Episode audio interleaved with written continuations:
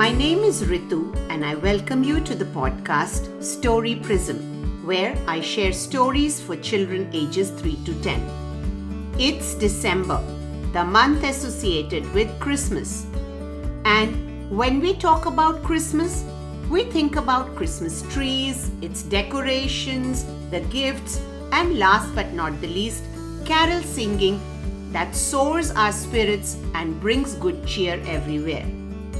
Christmas teaches us about loving, sharing, and caring for each other. We at Story Prism are celebrating Christmas by bringing to our young listeners stories about Christmas. Today's story is an original story that I wrote inspired by the ornaments my neighbor's little child was hanging so lovingly on his Christmas tree. Children, do you know the significance of each of the ornaments? Or do you think it's just for decoration? Well, gather around and enjoy the story No Ordinary Ornament. It was late November. Little Rhea watched as the movers carried luggage to the apartment next door. She was excited that finally she would have neighbors. She crossed her fingers and prayed that the new family had kids who could be her companions. She kept peeping out of her window now and then to check and get an update on the move. It was around noon when she heard the kids and rushed to the door. To her delight, she saw three kids walking towards the next door apartment. Seeing Rhea, they came to meet her and introduced themselves as Tim, Kelly, and Ryan. Well, what followed was days of playing, chatting, and sleepovers. In fact, a strong bond of friendship developed among them.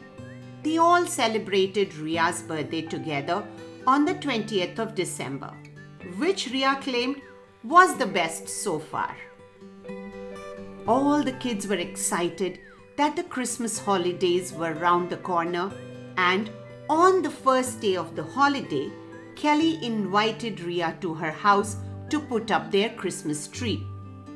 Rhea had seen many Christmas trees in the malls and schools, but never helped someone put one up.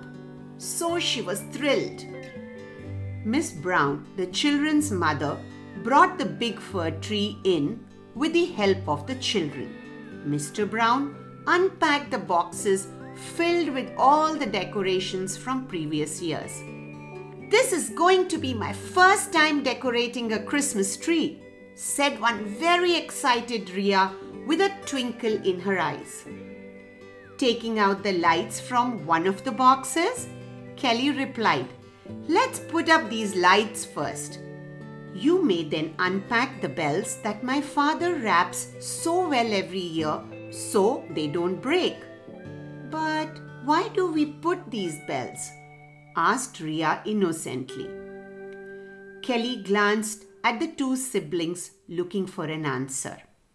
And they in turn looked at their father for the answer. Children, bells are rung in the church after Mass. When you go to the church, you hear the bells, right? And that's why we also put bells on the Christmas tree, answered father. That's interesting. Tim nodded as he started to open the next box. So, Dad, why do we put all decorations on the tree? The candy cane, the bird in the nest, angels, etc.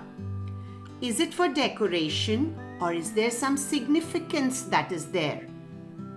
I'll take this one, Mom replied, taking out a candy cane. I'm glad you asked. This is the staff of the shepherd, and the wreath is for. Before she could finish, Tim jumped in, sprucing the front door.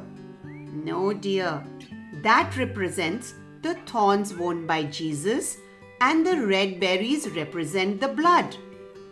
Holding a rabbit in one hand and a fruit basket in the other, Rhea asked, What about these, Auntie? The rabbit symbolizes peace with nature, and the fruit is so we always have plenty to eat and to remind us to be generous. Mom, Dad, how come you never told us about this earlier? Kelly inquired. I was waiting for you to be inquisitive enough and ask yourself, Mom said lovingly, hanging the bird ornament on the tree. And this bird in the nest reflects happiness and joy. The tree was already looking beautiful. Ryan opened another box and asked, Hey mom, this frog must be from Kelly's toys. Haha, the frogs traditionally are symbols of good luck. Frogs can't move backwards or side to side. You know, father jumped in. They always move forward, suggesting we all achieve our goals and accomplishments. Hmm, I will be like the frogs from now onwards, moving ahead to achieve my goals. Rhea thought to herself. Ryan took out the teapot. Now, this for sure has no meaning. Dear Ryan, you serve tea to the guests in the teapot? This teapot ornament symbolizes hospitality. Miss Brown responded. Rhea said, I have seen angels being hung. Do you have them too? Oh, of course. Open the box marked Angels and Stars right over there. Mr. Brown replied. Rhea, angels are a must, for through them we ask for guidance in our lives. But what about this house ornament? questioned Kelly. That symbolizes shelter and protection for the family. And the star that we perch on the top represents the stars that led the three wise men to baby Jesus. The mother helped the children understand. Now I'll ask you all a question. Why is there a Christmas tree during Christmas in the first place? asked father. Kelly, Rhea, and Ryan looked puzzled.